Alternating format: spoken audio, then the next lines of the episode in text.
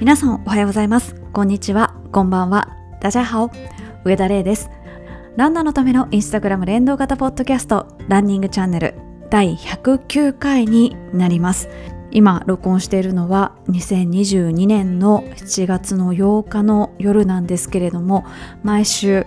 定期的に配信しているこの番組なんですけれども毎週毎週定期的に配信していることが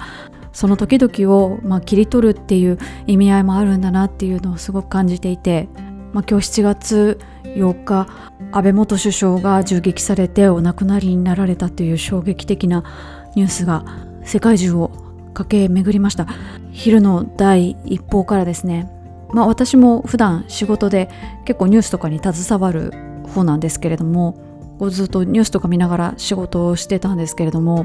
いやもう何と言ったらいいかわからないというか、まあ、ちょうど選挙の直前でもありますし、まあ、日本人はもともとあんまり政治的な心情とかは口に出さない国民性ですし私もこの番組で言うつもりは全くないんですけども、まあ、そういうところのバリアもあってなかなかこう皆さん思いだけをこう心に秘めている部分もあるかとは思うんですが民主主義への挑戦だとか言論の自由への挑戦だみたいな言葉を今日一日よく耳にしましたが別に民主主義であろうが社会主義であろうが言論の自由があろうがなかろうがやっちゃいけないことはやっちゃいけないですし起こっちゃいけないことが起こってしまったっていう感じで今年は犬飼剛首相が殺害された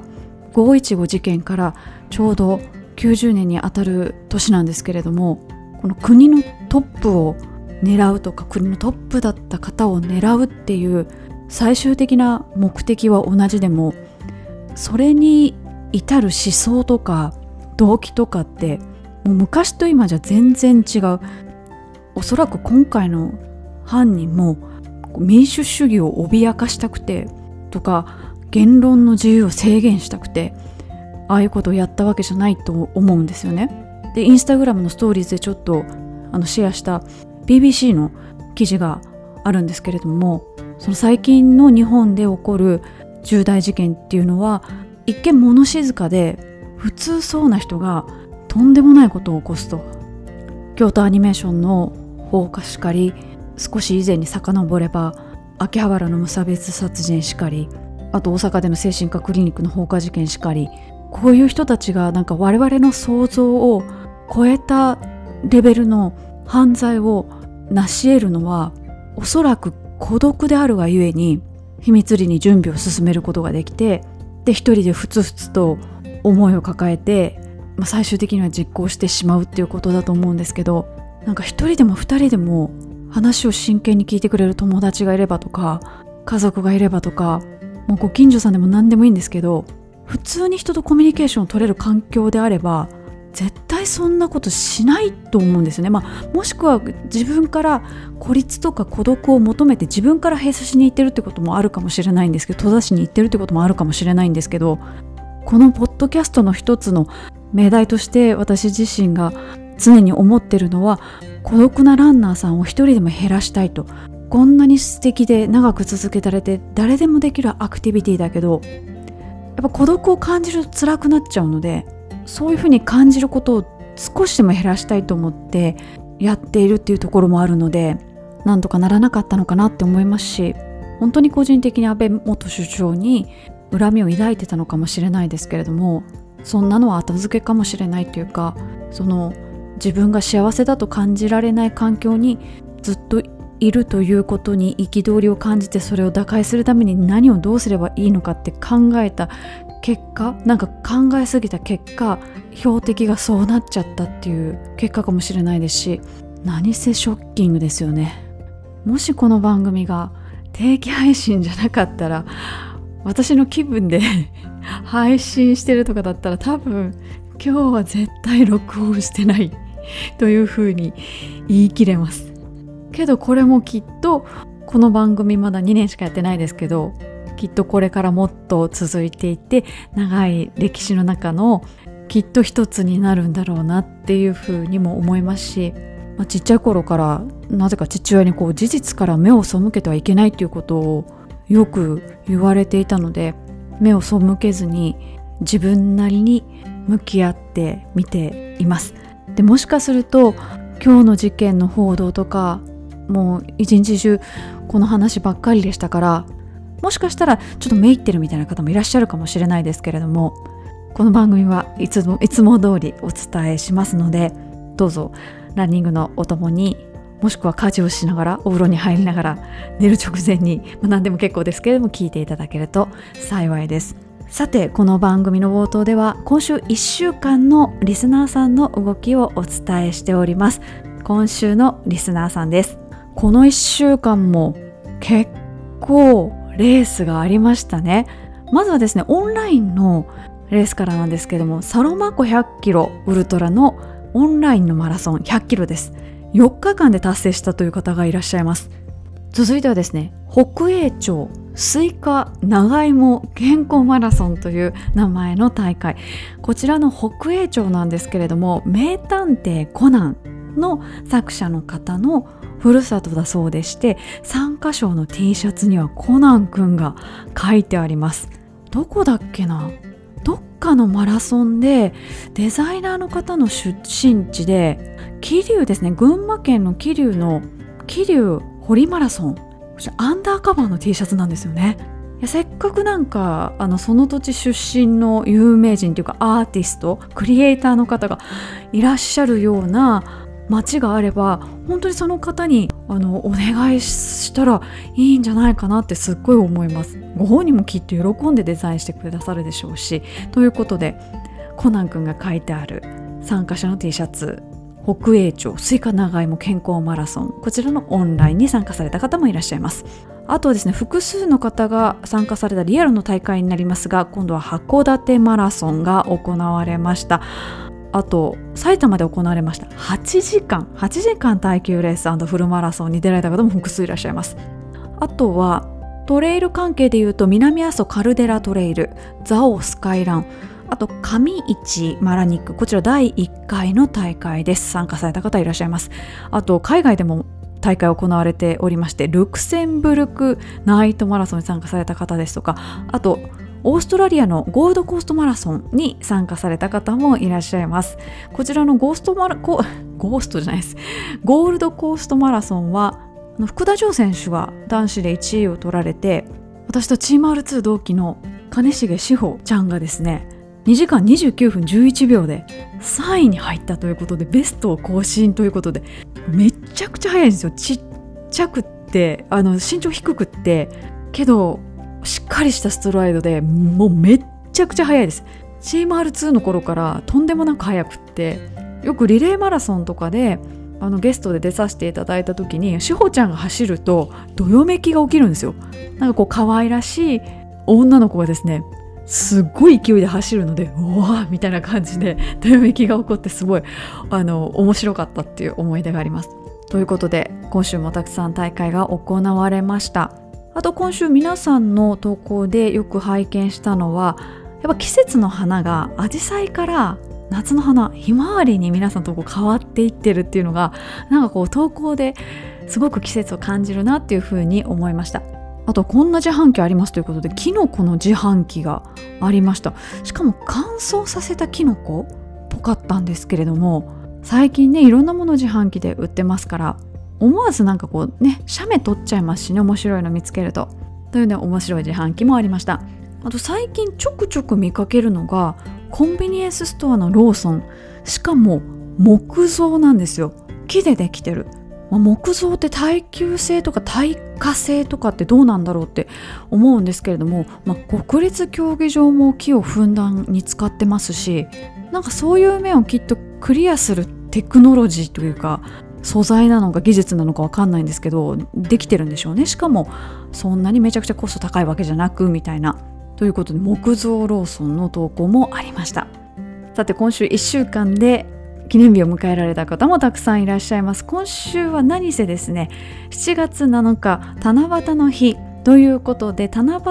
の日に結婚されたという方が何人かいらっしゃるようです。ですので結婚記念日迎えられた方いらっしゃいます。あとちょっと前の投稿なのかもしれないです。ちょっと前のお誕生日かもしれないですが奥様が誕生日迎えられたという時ことでその時のディナーを載せてくださってる方もいらっしゃいますしご自身が59歳を迎えられた方。あとですねあの何人かその誕生日迎えられた方で同じ誕生日の日の有名人を一緒に書いてくださってる方が何人かいてまず7月1日お誕生日迎えられて56歳になられたという方明石家さんまさんですとかカール・ルイスさん江頭2時50分さんなんかと同じ誕生日だそうです。そして7月3日に44歳になられた方翻訳家の戸田夏子さん深作金次監督原幹恵さんあと稀勢の里さんあの力士の方ですねと同じ誕生日だそうです。ちなみに私はですねやっぱりまあ子供の頃とかそういう調べるじゃないですか。今はねインターネットで調べられるので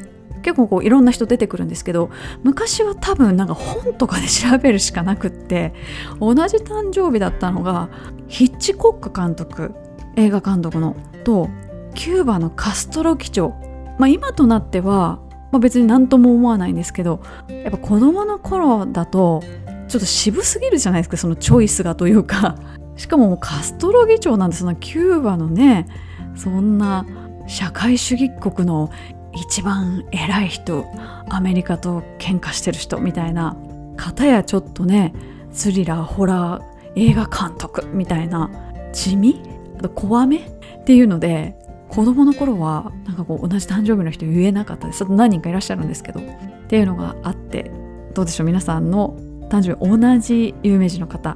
どれぐらいいらっしゃいますでしょうか？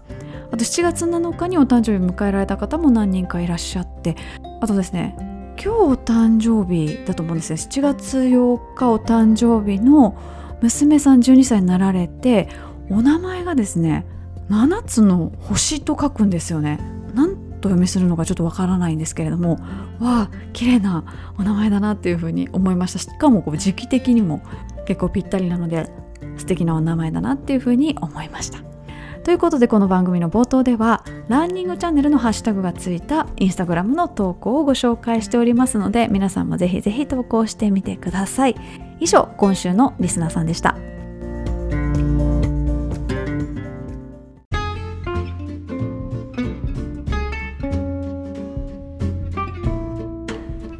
それではランナーズボイスのコーナーに行きたいと思います。こちらのコーナーはインスタグラムのストーリーズおよび Google フォームを利用しましてランナーの皆さんからいろいろコメントを頂戴するコーナーになっております。今回は事前にもう告知しました通りですね。シンガーソングランナーのスイちゃんにお越しいただいております。お邪魔します皆さんこんにちはシンガーソングランナーのスイで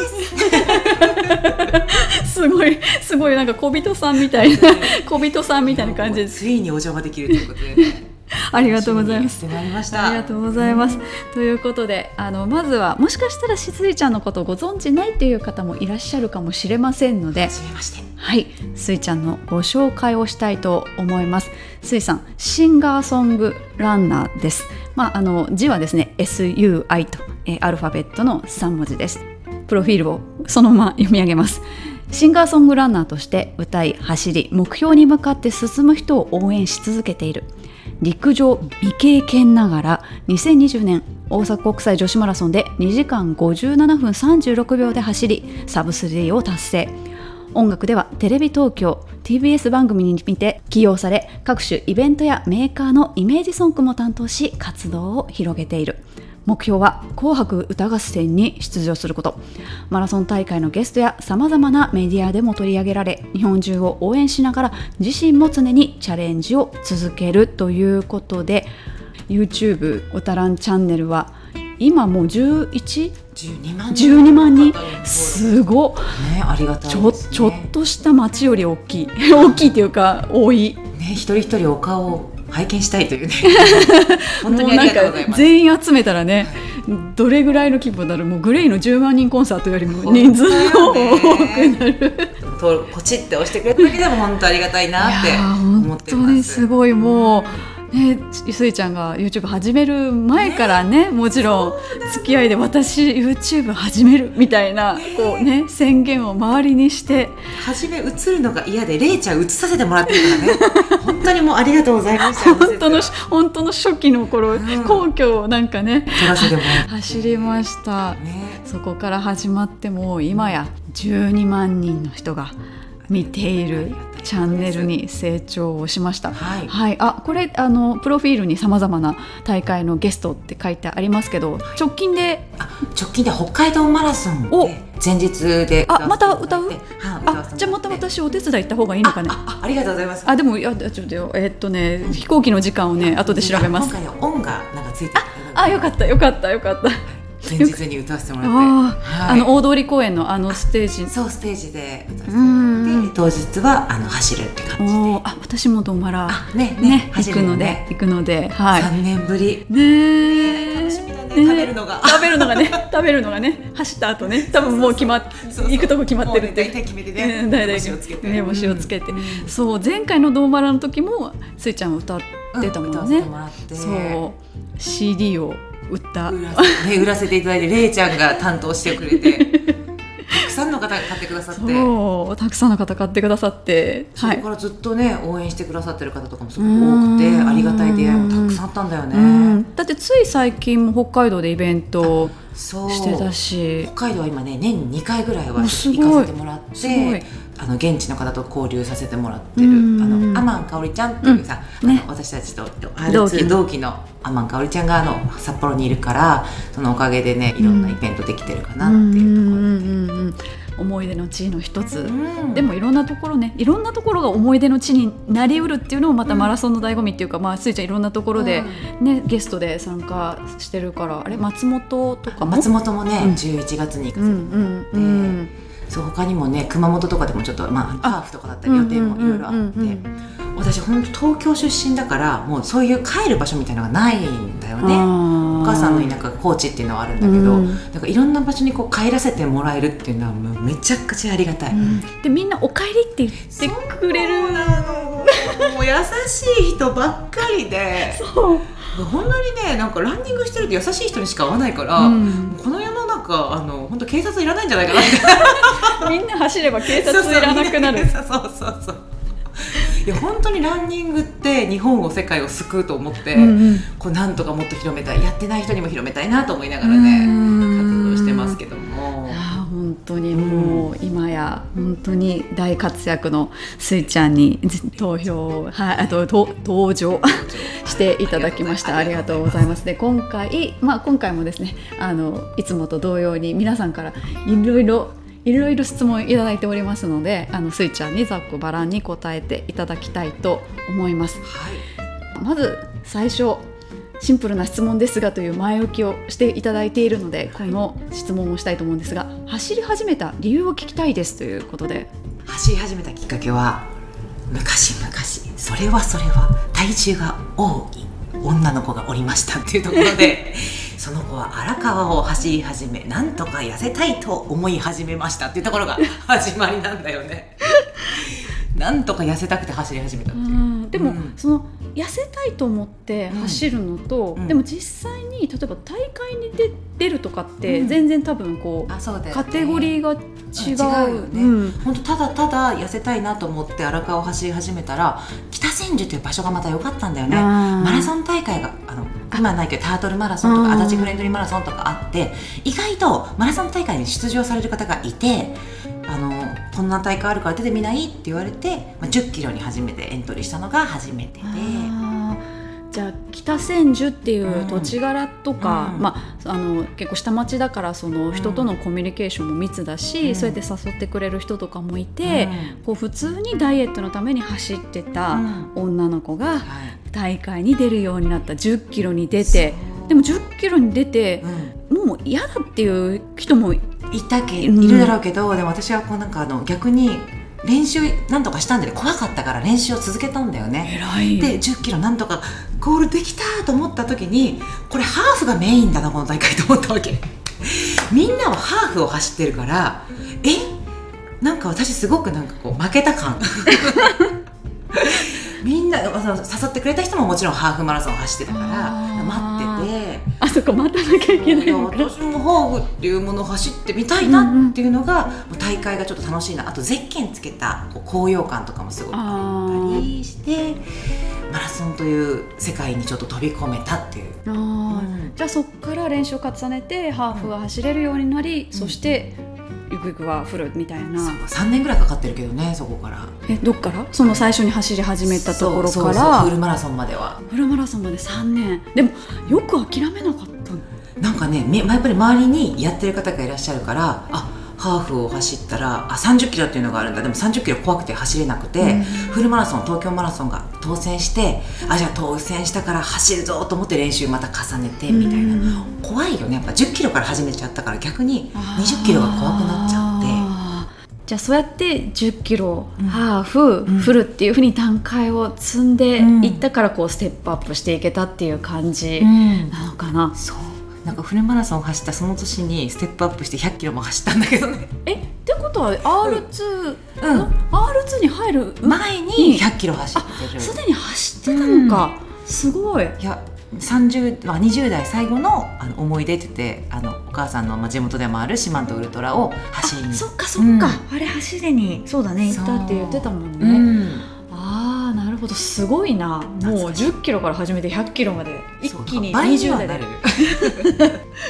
一気に20代で全部やっちゃったってことだあね。ね本当いい20代でしたね。おランニングのおかげで。すごい、うん。なんかこうやって詳しくスイちゃんが走り始めたきっかけっていうのを聞く機会がなかったので、私もすごい新鮮な気持ちでダイエットっていうのは聞いたことがあったんだけど、そう初めてでした。質問してくださった方ありがとうありがとうございます。はい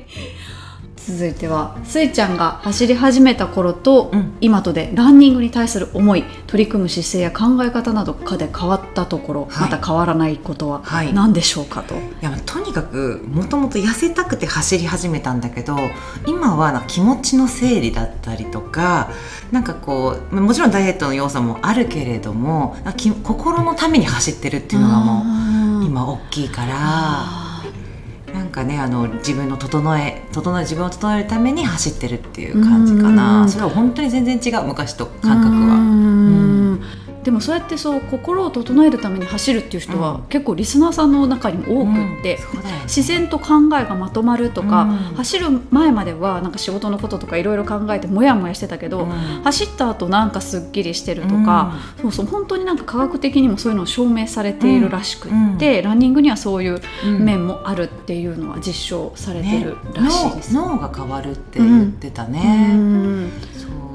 んそのために今走ってるかうなん。速さとかもねもちろん私動画でこうサブ3とか、まあ、サブ映画とか言ってるけど本当は別にまあ速さっていうのは目標になるからすごい練習のね違いがあっていいんだけど特にそこが一番メインではないんだよね。うん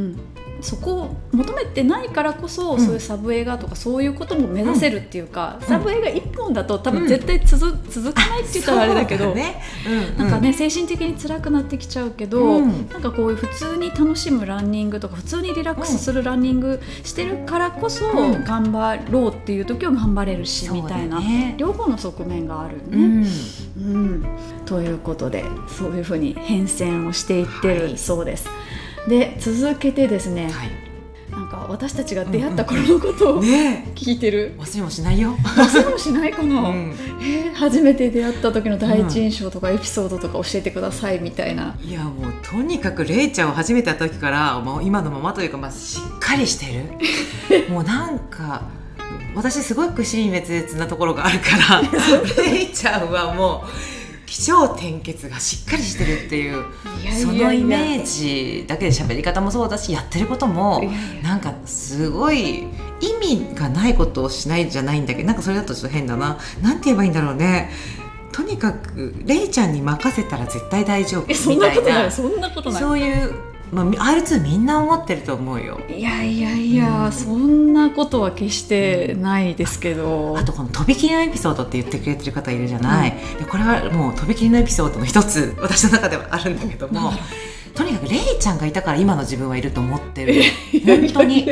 これね皆さん本当にそうなんでこの。今レイちゃんのチャンネルに出てるからとかではなくて友達と飲み会とかでも結構言ってる話なんだけど私は自分自身をこう表に表に一応立ってる人間ではいたんだけどもともと出すのが苦手で、であのこう R2 に入った時にレイちゃんがちょうどインスタグラムを始められて、で私もインスタグラムやってたけど、まあ、とにかくあの自分の写真なんて全然載せなかったし出し方も分かんなかったしハッシュタグとかそういったものもちゃんとこう何か発信する時に調べるっていうことがやっぱなかったんだけど、レイちゃんはあのもう忘れもし もう忘れ物しないけどもインスタグラム始めるのを、まあ、自分がしっかりこうフォロワーの方とかもつけて自分が発信力をつけたら誰かを助けられるかもしれないっていう、すごいしっかりした考え方があってで私は音楽で多くの人に元気を与えたいと思ってもう10年近くその時は当時ね、やってるのにもかかわらずそういったなんか届けるためのノウハウを考えたことがないなって思ったんだよね。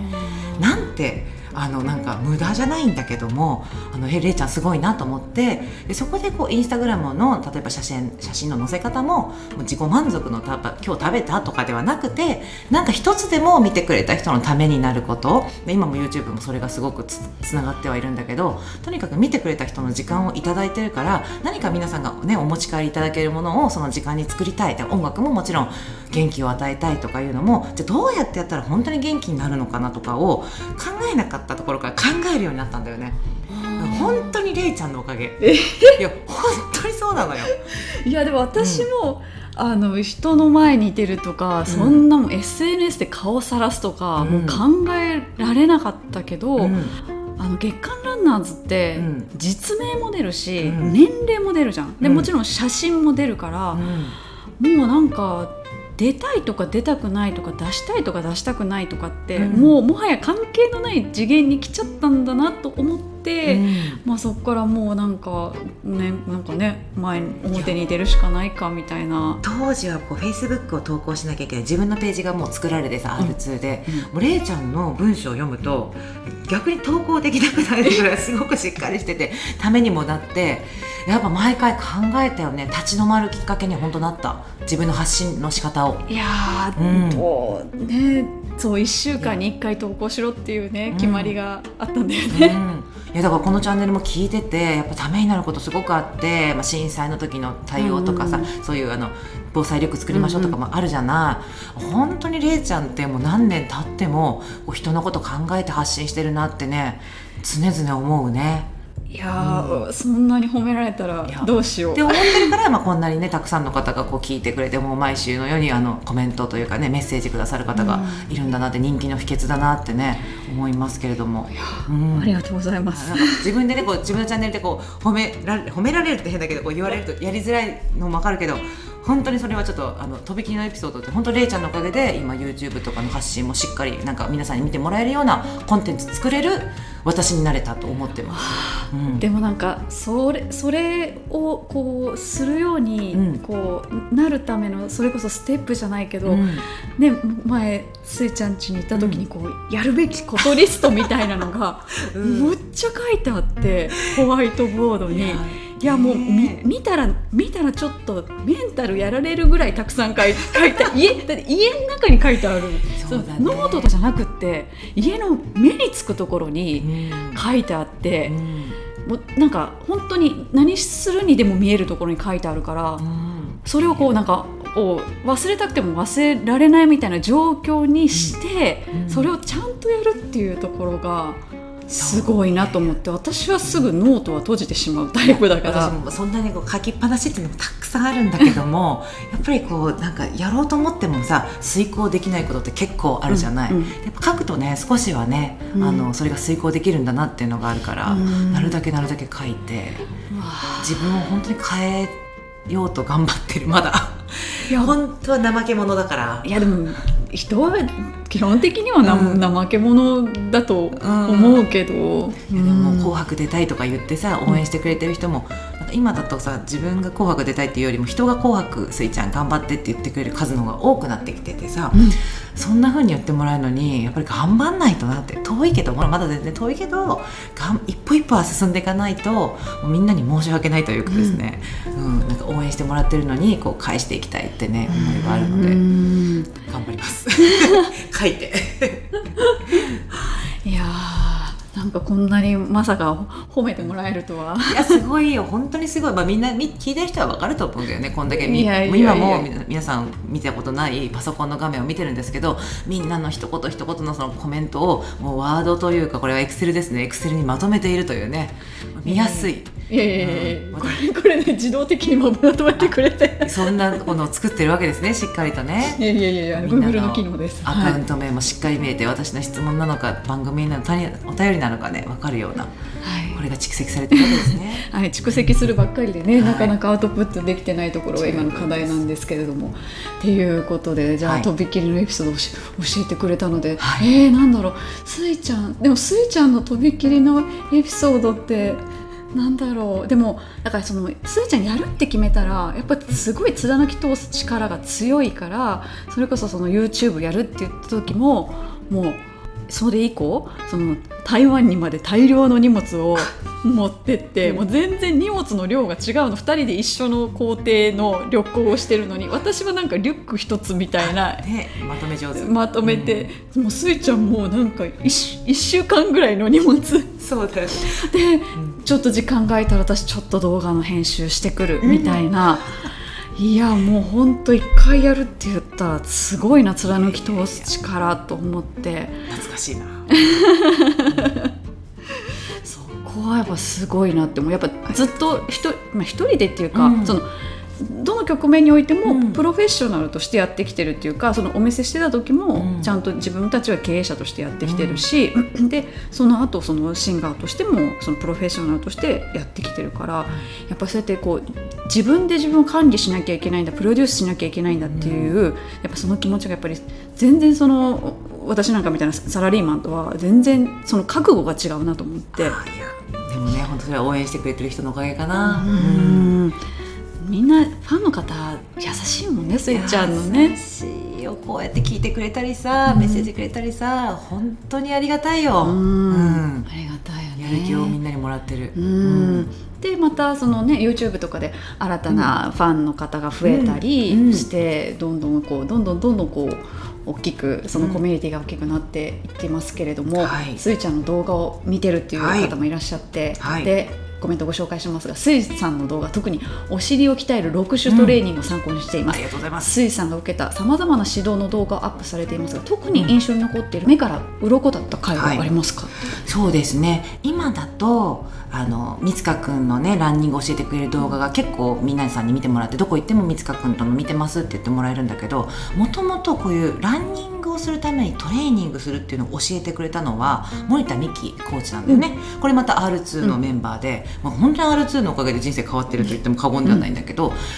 ランニングするためにお尻を鍛えなきゃいけないんだあ腹筋というか、まあ、あの腹筋もこういうやり方しなきゃいけないんだって教えてもらったのはみきちゃんで、サブ 3A の道っていうので毎週こうみきちゃんにどんなことやってるかっていうのが過去の動画ではあって、あの反り腰ノーモア反り腰とかそういう動画とかもあるんだけどもそういった動画をちょっとみ目から鱗だったのはこうランニングのためにトレーニングしなきゃいけないってことが3年半前は目から鱗だったなっていう。うん確かに今走り始めた人とかは、うん。走ることが目的なのに、うん。走るためにトレーニングするって何、うん。っていうふうに、うん。多分普通の思考だとそういうふうになるけれども、うん。走るためにどういうじゃあ筋肉使わなきゃいけないのかどういう動作しなきゃいけないのかっていうのは、こうもっと走る前の段階から立ち戻ってやっぱり考えなきゃいけないっていう、それをちゃんとこう学んできてる人っていうかそのトレーナーさんとかは、うん。そういうところをちゃんとしっかり捉えてうん。伝えてくれるっていうので、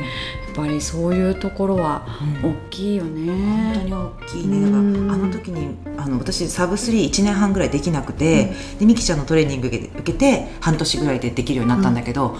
明らかに走り方が違くて、うん。で当時はなんでそのそういう筋トレをしなきゃいけないのかとか自分で落とし込めてはなかったんだけどとにかくどんどん筋言われた通りに動かしていったら走りが変わっていって、まあ、反発もらえるように今だとね見てると反発もらえるようになったんだなって感じなんだけどあの変わっていったからとにかくねもうランニングする方にはもう推しだけでも鍛えてほしいですね。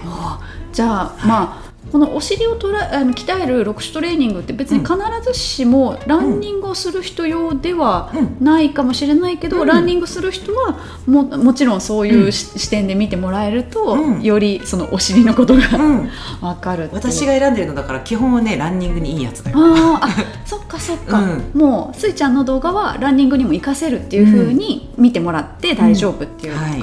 なるほど中電筋多めですおなるほど、はいなるほど動画絡みとかで言うと、うん。あの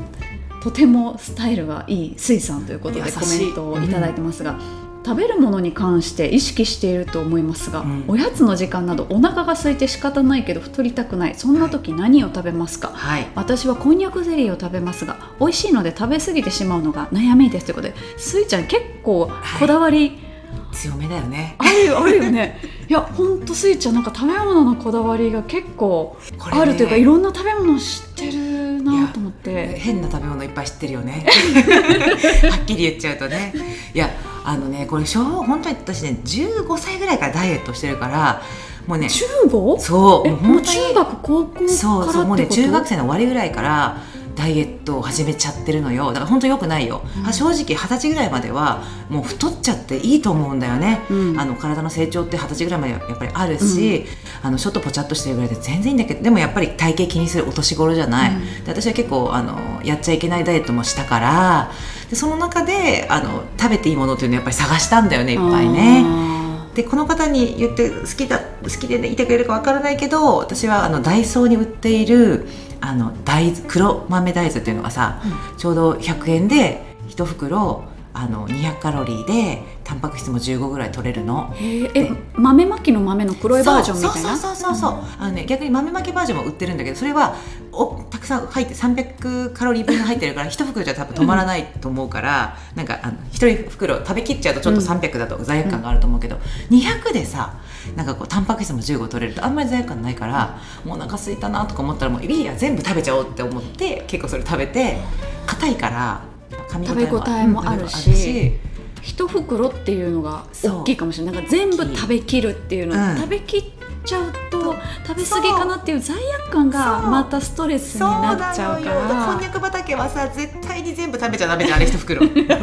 一袋全部食べれる？食べれるのよ。私もね全然食べられるのよ。だからね食べられちゃう人はああいう一袋ものは危険なんだよねチョコパイとかも6個入ってて全然とりあえず1個いや3個。ある。4個。いやごめん。もういいや今日はいいや明日走ろうみたいな感じで6個食べちゃったりとかするから。ファミリーパックとか買っちゃうと余計にね。そうなの。だから一袋でっていうのはねダイソーの黒豆大豆。結構私はおすすめなんですなるほど。共感してほしい。あ猫ひろしさんは美味しかったって言って。るあ本当その黒豆、うん。へえ。でそれをお湯に入れてお茶にしても黒豆茶があ出るし。黒豆茶になる。うんうんうん。そうそうへえ。で半分黒豆茶半分で流し込んでもいいよ。でなんかふやけたふやけたやつ食べてもいいしそれはねね美味しい、うん私は結構食べちゃうな普通に。いや全然ね痩せてる方はいいのよ。最近5キロぐらい太っちゃってやばいいや。ばいんですけど。まあでもあんまりやばいと思ってないところそそういう。逆にさもうなんか、まあ、正直さランナーじゃないランナーの人が細い人が多くて、なんか体重に気を使いすぎな方も多いじゃない、うん。とか早くなるために痩せなきゃとか、いやもうちょっとこのなんかさあのもう少しこうふくよかなのに優しい国になってほしいね。私もなんか痩せなきゃ痩せなきゃって思っちゃう時あるんだけど、うん。あんまりこう体にも心にも良くないなってね、うんうんうん。うん思って。ヘルシーなのが一う番ん。いいよね、うん。ね。うん。ね健康的でうんね。うん続いて「うたらんチャンネル」でいろいろなトレーニングを教えてくださりありがとうございます。こちらこそではい。す。、黒川コーチや三谷コーチの三塚コーチあごめんなさい。三塚コーチの動き作り本当に効果てきめんですね。ね。さて水さんといえばサブスリーランナーでいらっしゃいますが、はい。サブスリー達成に向けて効果的だと感じた練習や普段からの心がけ、はい。過去体重を減らしたとか、はい。など教えてください。はい、これはですね最低でもサブスリーをやる時に最低でも週2回は、まあ、20分近くの筋力トレーニングさっき言ってた、まあ、お尻だったりとか、腸腰筋だったりあとはできれば股関節周りのストレッチ、これはやるとてきめんに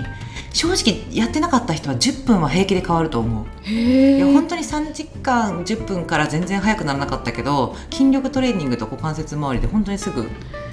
サブスリー慣れだから 慣れたからというか、うん。まあ、筋トレはまあちょっとしんどいって思う人いるかもしれないけど、うん。うんストレッチは別に、うん。ねやってて気持ちいいし、うん。別にそんなになんかしんどいってことはないから、う。ん。すぐにでも取り入れられるっていうか。そうですね。えあの何よりもサブスリー目指されてる方って結構その筋力トレーニングよりきつい練習をされてると思うわけ。ああインターバルとか。それより格段に楽。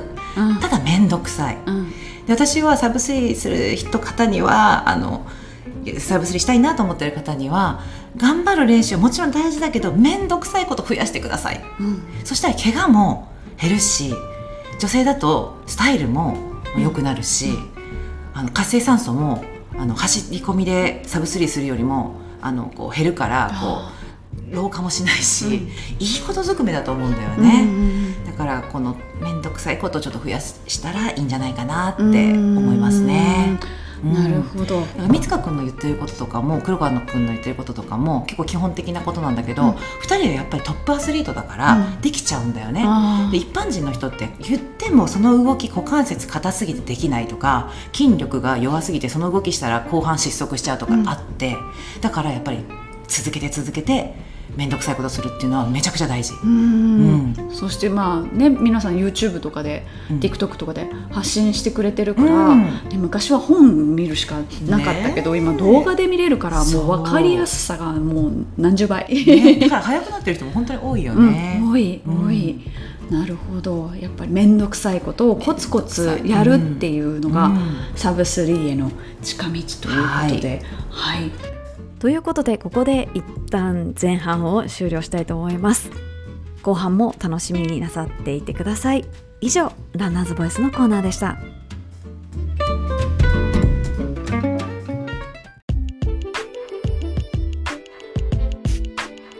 それではお便りのコーナーに行きたいと思います。このコーナーは読んで字のごとくこの番組にいただいたお便りをお伝えしていくコーナーになっております。純不動でお答えしていきたいと思うんですが今日はあのスイちゃんも一緒に はいあのこのコーナーに付き合っていただきたいと思います。引き続きよろしくお願いします。聞いてます。とのことです。はい。でスイちゃんのことを書いてくださっている方もいらっしゃいますのでまずご紹介したいんですけれどもまず最初のお便り、えっと、100回記念でビッグサプライズは何でしょうというふうにインスタグラムのストーリーズで、えー書いたんですけれどもあのこういうふうに書いた方多かったんじゃないでしょうかということで第100回を聞きながら走っていてレイさんが記念してこの方に番組に出ていただくことになりました。私かっこ水さんだろうなと思ったところに金さんでしたので驚いて声が出ました。しかしついに水さんが出演とのことでやっと予想が当たりましたということでおめでとうございます。お待たせしました。一番多かったのがスイちゃんの出演でした。その次私のお母さんでした というところのちょっと期待を裏切ってちょっと金さんにご出演いただいたんですけれどもちょっと皆さんのそのアンケート結果をもとにですねちょっとスイちゃんにちょっと早く出ていただかないといけないということで2周年記念でスイちゃんに出ていただいております。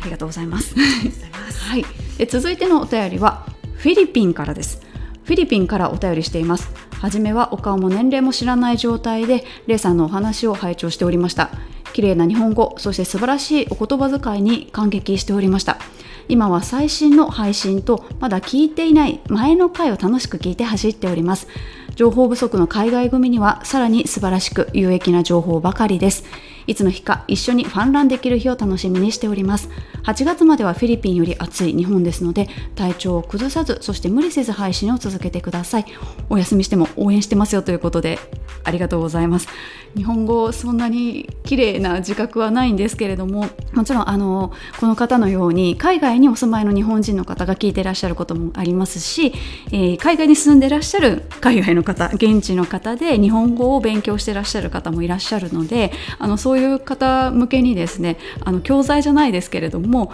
あのできるだけ変な日本語は使わないようにしなきゃいけないなっていうのは気をつけてはいるんですけれども私はもともと関西人ですのでバリバリのなのであの変なことも言うかもしれないので先に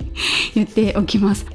さて続いてのお便りは2周年おめでとうございます。自分の誕生日が近いので今でもスタート時期を覚えています。リアルイベントまた楽しみにしています。水戸黄門マイオマラソンでもお会いできるといいですね。ということでありがとうございます。あとお誕生日もうすぐですかね。もう来たんですかね。おめでとうございます。水戸黄門マイオマラソン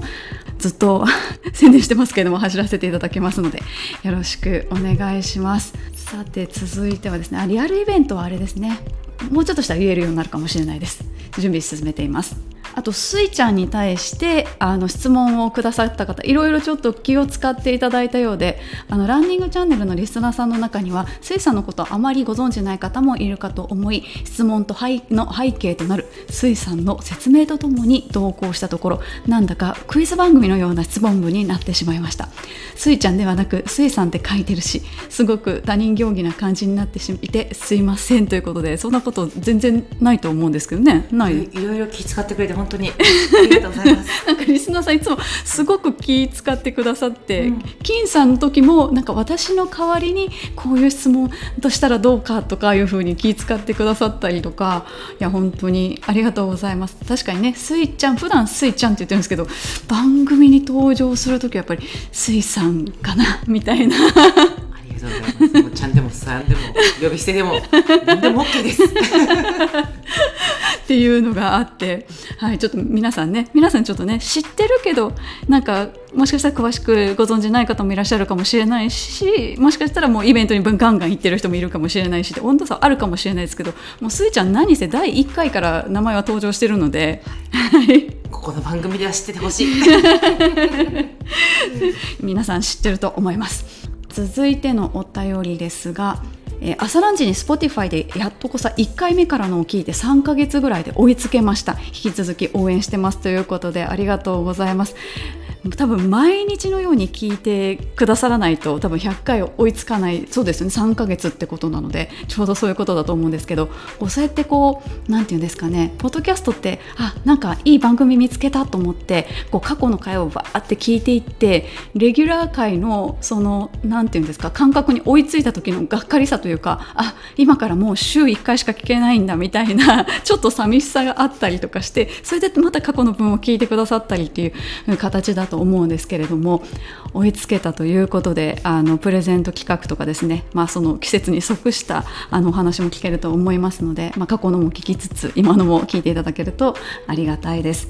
続いてのお便りはランチャン聞きながらゆっくりですがホームのご飯をぐるぐる30キロ走してきました最新回の時間を確認して他は暑さ対策の回やらランダムチョイスで最後に最新回で力をもらって走りきれました。梅雨明けしてこれから暑さ本番ですが体調崩さぬようランニングライフを楽しみたいですねということでこう聞き方すごい工夫されてますね。確かにあの一つのテーマに対して、まあ、1回ないしは2回費やしているのであの去年お伝えした暑さ対策の回とか夏のランニンググッズの回とかそのの時期に応じたものを昔の回を聞いていただいて最後に最新回で追いつくっていういいですね。そういうの。そういうのが何て言うんですか？Spotify とか Apple Podcast とかで設定ができればいいんですけどなんか過去から聞くか最新回から聞くかみたいな順番ぐらいしか設定できなくてなんかそういうのうまくできないかなって私も思ったりするんですけど皆さんどういうふうに工夫されていますでしょうか？さて続いてはちょっと面白い挨拶から入りますが、レイさん、おこんばんちは、ふとこの挨拶で思い出したことです。手を広げて走る子供の画像を見て、世代によって想像するアニメが違うと話題になっていました。私はあられちゃんだと思うのですが、ナルトや禰豆子という方々もおられるようで、ジェネレーションギャップを感じたという記事を思い出しました。レイさんはどうでしょうか？ランニングフォームも昔と今では違って靴も違ってきていることもあり良いフォームというのは変わってきているのでしょうかねということで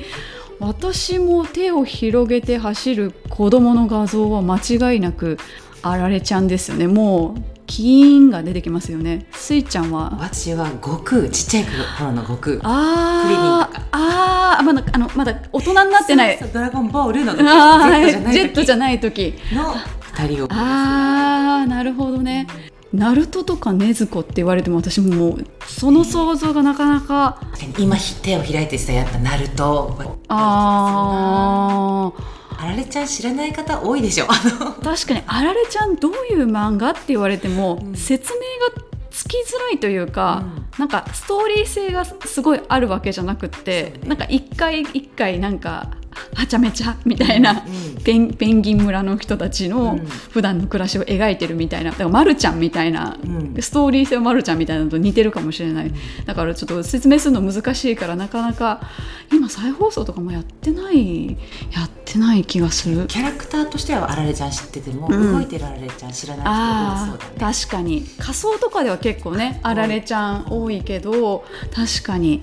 まあねランニングフォームに関してもあれですよね。確かあの大河ドラマでその金栗さんの話をやった時伊達天いだってやった時にその時代考察から考えられるその昔のフォームっていうのが今と全然違うっていう話は聞いたことがあるので多分すごい変わってきてるしこっから後も変わるのかなって もしかしたらなんかとんでもないもう100年後ぐらいのとんでもないフォームになってるかもしれない。ね。面白い。ちょっとこんなお便りもいただきましたのでご紹介したいと思います。え6月25日の放送でこのシチュエーションで AED を使っていいのか判断をどうしたらいいのかとおっしゃっていたと思います。地域の救急手当普及委員だったので当時消防署で勉強したことをお伝えしますね。結論から言えば使った方がいいとなります。AED にはコンピューターが内蔵されていてパッドを装着した時に心臓の動きを解析して AED で電気ショックが不要であれば AED からのアナウンスで電気ショックが不要ですと言われますし仮に気が動転していて不要ですとアナウンスされたのに間違って電気ショックのボタンを押してしまった場合でも電気ショックは走りませんのでご安心ください。ちなみにここからは救急救命のやり方です。倒れてる人を見たら次の順番で対応します。声をかけます。ここで反応がなかったらまずは119番と AED を探します。もし周りに人がいればそこの青い服を着ている男性の方119番をお願いします。赤い服を着ている女性の方 AED を探してきてくださいというように特徴を言って周りの人にお願いします。で救急車および AED が来るまで心臓マッサージを行います。ここからが非常に大事です。心臓マッサージで少しでも全身に血液を送ってあげましょう。テンポは1分間に100回程度を目安に。これが結構辛いです。なので周りに人がいたら代わってもらいながら心臓マッサージを続けましょう。AED が見つかって手元に届いたら AED を開けて電源を入れてアナウンス通りに行います。この間も心臓マッサージを続けてくださいね。ちなみに AED ショックを与えた時金属のネックレスとかつけていた場合やけどの跡が残る可能性があります。命には変えられないのですが女性の場合どう対処するべきか悩むところですねということなんですけれども命が助かるんだったら別にやけどぐらいほとんどの女性はなんてことないって思います。スイちゃんも AED のね、うん。歌を。ですよ。まさにこんな感じで、うん。やり方をもう途中で説明したりとかしてるんだけど、うん。AED って本当なんか皆さん機械でうん。難しいものっていう感覚があるみたいで、うんうんうん。本当によくできてて開けたら本当にもうどこに貼ってとか全部説明してくれるから、うん。とにかく AED を持ってきて開けること、うん。で必要ない時は電気ショックしないから、うん。何にも恐れることはなくて。うんとにかくすぐ持ってきてください。その誰って言わないと、うん。みんな誰かがやってくれると思っちゃうんだうって、ん。だからあなたあなた持ってきて。うん、決めないと、うん。私なんだっていう。そしたらねみんなすぐ動くなんかここの話が出てきた背景が、うん。大阪城公園でうランニングしてたら倒れてた方がいらっしゃって、うん。で救急搬送されて、うん。まあ、AD 使ったっぽいんだけど、えっと、その後の投稿でその方結局亡くなっちゃってたらしくってあの花が置いてあったっていう話が、あのリスナーさんの投稿であって、で多分そういうあの話とか投稿を見かけてくださって書いてくださったんだと思うんですけどでもやっぱねランニングってそのなんていうんだ外を普通にまあ走ってるだけでもいろんな人を見かけるし、うん。ランニングしてる人の中でやっぱりそういうふうに急に、まあ、心臓が止まっちゃうっていう人もいるだろうし、うん。結構まあそういうそういうのに出会っちゃう確率ってランナーは多いだろうし、そうね。今逆にめちゃくちゃ AD が普及してるから、うん。なんかどこにでもあると思って、うん。どこにあるんだろうってよく調べないっていうのもあって。でなんかその投稿してくださった方も書いてたんですけど土日は空いてない施設の中にあったりして、ね。そうそうそう。だから土日誰か倒れたらじゃあ別のとこから持ってこなきゃいけないとか、うん。結構ちょっといろいろあるなと思って。日本って本当にね AED の普及率がめちゃくちゃ高いのに、うん。使用率がめちゃくちゃ低いという確かになんかむやみやにいじっちゃいけないっていうのはすごいなんかある,、あるもんね。なんか怖い怖いっていうかねなんか難しそうに見えるよね。電気ショックって言われると、うんなんか医療ドラマとかのなんかん。ね、あのすごいなんか反応してくるああいうイメージがあってなんかむやみやたらに素人素人が使っちゃいけないと思うけど素人が使っていいものが AED そうそうそう逆にね。そうそうねそういうふうにできてますというね、うんそうそうそうそう。なんか映像とかで、まあ、うん。1年に1回ぐらい、うん。まあ、YouTube とかに動画がたくさんあるから、うんそれ見ておくとイメトレ、うんうんうん。もしかしての時のために、でうん。私もやってもやっぱり1年ぐらいしたら忘れちゃうんだよね、うん。だから1年に1回ぐらいは映像だけでも見るとうん。いいかなってう思いんますね。うん。で心臓マッサージもその間しなきゃうん。いけないんだね。結構結構力強くね。ね。やんなきゃいけない、うん。まあランナーはまだまだ力がある方だけど、うん。そうで私高校の時になんか多分兵庫県かな神戸市かな高校生全員その救命救急講習っていうのをうん。授業でうん。受ける市民救命講習っていうのを受けるんだけど、はいその時に、えっと、消防の人から言われたのは、もうあの心臓マッサージして別に肋骨折れてもいいと。うんもう別に肋骨折れることよりも、うん。その人が助かることの方が大事だから、思いっきり思いっきりやってもいいというか、うん。そんなに遠慮してやるあのなんかすることないみたいな、それで本当に思いっきりやって先生はあの人形を壊しちゃったの。先生なかなかですね。これぐらいだって。これぐらいになってて人形壊しちゃったっていうね。そういうなんかもう関恐れるなと。そうそうそう。関西人的なオチがついてくるけど、やっぱりね心臓というものはね、うん骨より大事っていうのも変だけど、うんやっぱり止まってしまって時間がね勝負だからね、うんそうだよね。うん再生しないからね心臓が止まりっぱなしだったら、うん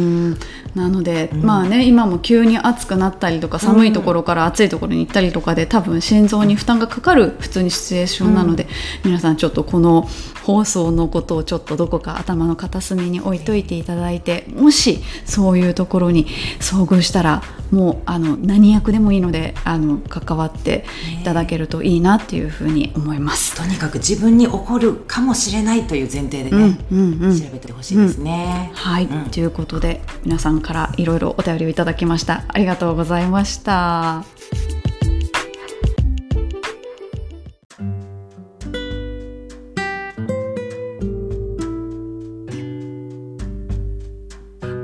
そろそろお別れの時間が近づいてまいりました。2周年記念スイちゃんに聞きたい。まあ一応あのね文字ベースでスイさんに聞きたいっていう風に書いてるんですけど普段スイちゃんスイちゃんって言ってるんであんまりねスイさんっていう風にはちょっと言えないのでスイちゃんに聞きたいいかがでしたでしょうか。これを録音したのがですね今週の初めだったんですね。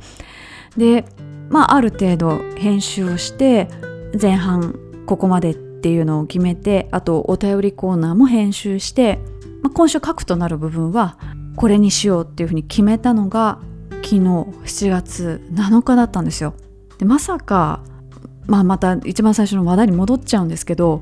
今日テレビとかでねその AD 持ってきてくださいみたいなそんな場面が放映されるような事件が起こるとは全く思わずに、まあ、2人でその先ほど AED の話とかもしてたんですけど本当にいつ誰にどこで必要になるかわからないのでただ日本には AED たくさんあるので本当に何きっかけでもいいんですけれども AED 見つけたらちょっとあ AED あったっていう風にこう指差し確認じゃないですけれどもその指差し確認がもしかしたら誰かの命を救うことになるかもしれないですしでもまさか本当に本当にこんなことになるとはもう誰しも思わなかったと思うんですけどいやなんかすごいタイミングでその AED の話をしてたなと思って。でもそれもこうこうスイちゃんもその AED の歌っていう歌があるんですね。でそれをこの間ライブで歌ってたのでちょっと私はお手伝いしていてそのライブ会場の外というかホールの外にいたんですけどまあ聞こえてくるのであスイちゃんなんか AED の歌歌ってるなって思ってたんですけどスイちゃんも普段からそういう啓蒙活動を行ってたりするので本当に AED に限らずなんですけど本当に我々ランナーは、まあ、普段外走ってるのでいろんな場面を見かけると思いますのでそういう時にこう助けることができる存在になれたらいいなと思って連絡するかけりも何でもいいんですけど周りに触れて回る係にも。でもそうやって周りの人を助けられる存在になったらいいなって私自身も思いますしランナーはそういう機会が自然と多いだろうなというふうにも思うので、まあ、今回ちょっと結構長く喋ったけれども、まあ、このまま採用しちゃうと思って採用しました。さて次回なんですけれども水さんに聞きたい後編をお送りします。後半もねいろいろ語ってます。ぜひぜひ楽しみにしておいてください。ということでランニングチャンネル第109回お伝えしてまいりました。次回の放送まで皆様良きランニングライフをお過ごしください。それでは。